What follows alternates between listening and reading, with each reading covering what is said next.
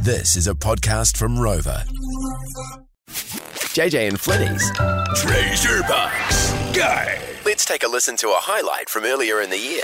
Holler of the week. Tanya, what's your confession?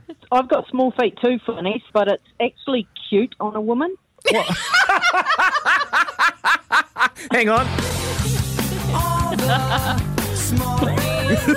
I don't know what you're talking actually about. considered dainty. You know, women can have dainty feet. You don't strike me as a dainty type. Well, a lot of actually a lot of people have looked at my feet, like in summertime, and said what nice feet I have, and they're really they're lovely looking, you know. Hmm. So Such li- nice, feminine. lovely, lovely Feminine, small, was it? tiny feet. I reckon if I I reckon I could because I've got quite nice legs and feet. It's probably my best feature. So I reckon if I sh- if I waxed from the waist down, I could pass as some really sexy female legs and feet, Tanya. I think you're crossing a line. Like you mentioned that you wear your wife's shoes. Yeah. Yeah. Where do you stop? You know, if you're going to shave your legs, are you going to pull out her skirts as well? Um, that's, Tanya, that's a very good point that's a, you have there. Oh. That's a story for another day, Tanya. But um, thanks so much for being yeah, on the show. I think you, sh- you should have kept this one to yourself. I think,